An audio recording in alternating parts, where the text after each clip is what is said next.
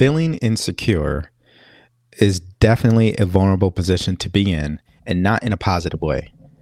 What I'm going to cover is three things that makes people insecure and what you can do about it.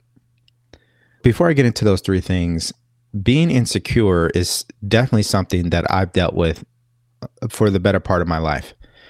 Quickly, my story is when I was born, my mom was a drug addict. I was in the hospital for quite some time. My father at the time took me out of the hospital, dropped me off to his then baby mama, and then took off and never came back.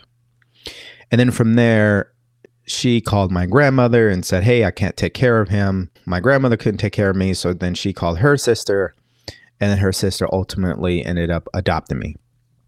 I didn't have a father growing up. Those first couple of years as a baby was not the first years that would have set me up for success.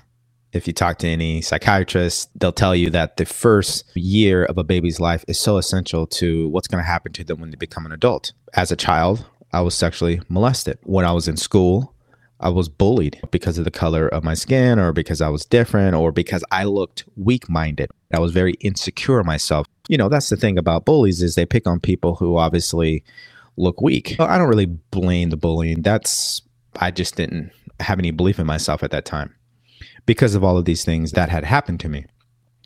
And then I grew up and I joined the military and I still have these same emotions of feeling like I'm not enough, um, feeling like I have to prove something to somebody else. I had these issues of trying to compare myself to other people. I had the issues of allowing my past to dictate who I am or to define who I am.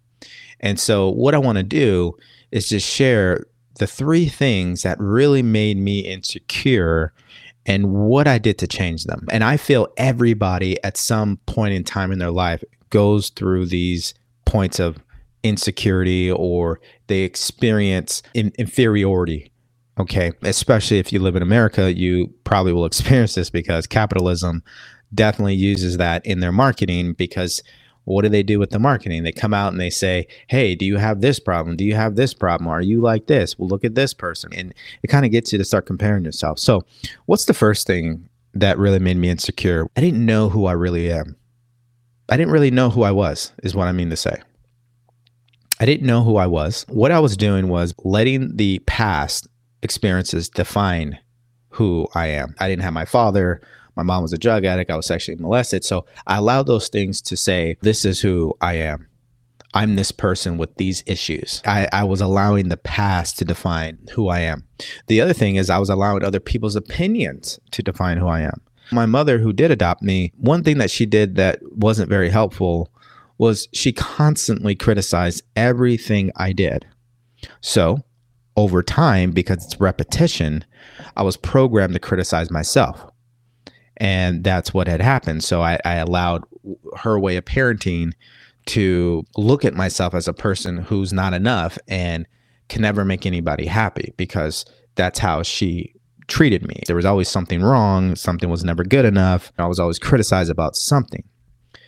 I allowed the past and I allowed the parenting of my mother and I allowed the bullying to influence how I thought about myself. I didn't think I was enough. Why else would people be picking on me? I thought I'm a victim in this world and that's why people look at me different and nobody understands. I say all of that to say that's not who I really am. Those are just things that had happened to me, but that's not who I really am. I am a person who is made in God's image. I'm a spiritual being. I have an intellect and I live in a physical body. And I have deep reservoirs of talent and ability and creativity and gifts all locked up inside of me. And they're there, meaning that I'm spiritually perfect inside. I'm an amazing person inside. The second thing that really made me insecure is comparing myself to other people. And instead of trying to compare myself to other people, what I should have been doing is realizing I can never be like somebody and they can never be like me. We all are unique in our own way. Okay. So that's one thing that the second thing that made me insecure, comparing myself too much to other people and realizing, no, wait, I am my own person. This is who I am. And you can't do that if you don't know who you are, obviously. So that's why it's the second thing that made me insecure. And the third thing that made me insecure was not being open minded to changing. You see, when you're closed minded, you can't possibly help yourself in any way. In fact, you lock yourself in a mental prison when I started to become open minded to saying, hey, you know what? Maybe I should start thinking differently about what had happened to me. Maybe I should start seeing things differently. Maybe I should listen to what this person's tell me about how I could be more successful and be more happy and start to discover who I really am. Maybe that would be what will benefit me. And when I started to become open minded to that, then I started to discover who I really am. Then I stopped comparing myself to other people, and it just made me more open minded to personal growth. So let's recap the three things that made me insecure. And I think it makes a lot of other people insecure as well. One, they don't know who they really are.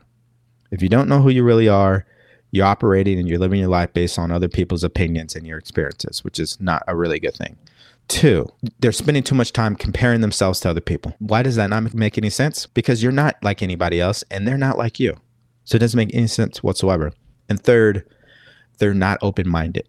They're closed minded to thinking differently to seeing themselves in a different way, to being open minded to bigger and better ideas about the way they want to live their life moving forward. And so those are the three things that made me insecure. And I guarantee it makes a lot of other people insecure out there. So, what do you do about all that?